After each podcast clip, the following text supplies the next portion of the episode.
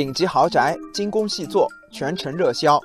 房地产广告语中这些华丽的词汇，大家可能不陌生。但这些高大上的广告语背后，往往藏着猫腻。比如“稀缺楼盘，坐拥宁静”，可能是说项目比较偏僻，周围人气不足；“千亩大盘，成熟社区”，可能是说开发周期比较长。有的声称买房读名校，实际上是在违规放空炮。开发商想尽法子夸大宣传，背后是利益的驱动。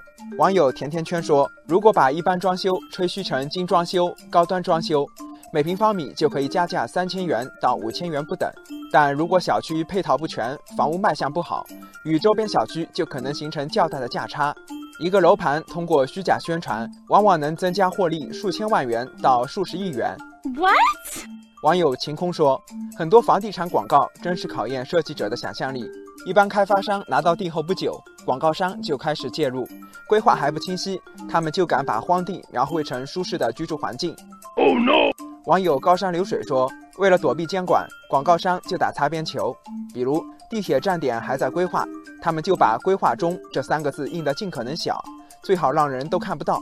这真让人无语。房地产虚假广告让购房者很受伤。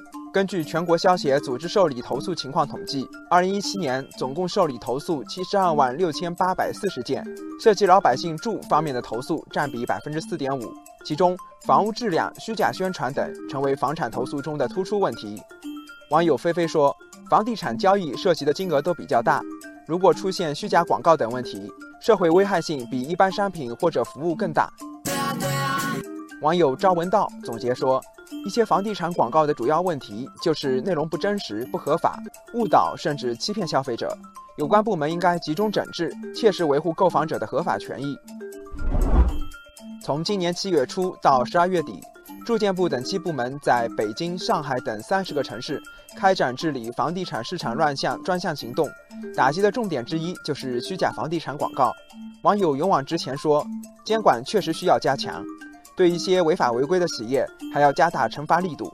相比房地产商高额的利润回报，一般不超过两百万元的虚假宣传罚款效果并不大。”网友满江红说：“因为房地产开发周期较长，人们购房时主要就是看广告，具体房子情况要到交房之后才知道，这就给房地产违法虚假广告提供了生存土壤。除了监管部门发力，消费者也要提高对虚假广告的免疫力和判断力，不要偏听偏信，万一上当受骗了，要积极维权。”网友逍遥游说：“房地产企业、广告公司等要加强自律。”对广告内容的真实性负责，担负起自己的社会责任。网友百步穿杨说：“只有多方合力，对房地产虚假广告来一次大清理，才能戳破虚假宣传的牛皮，维护好房地产行业的秩序。”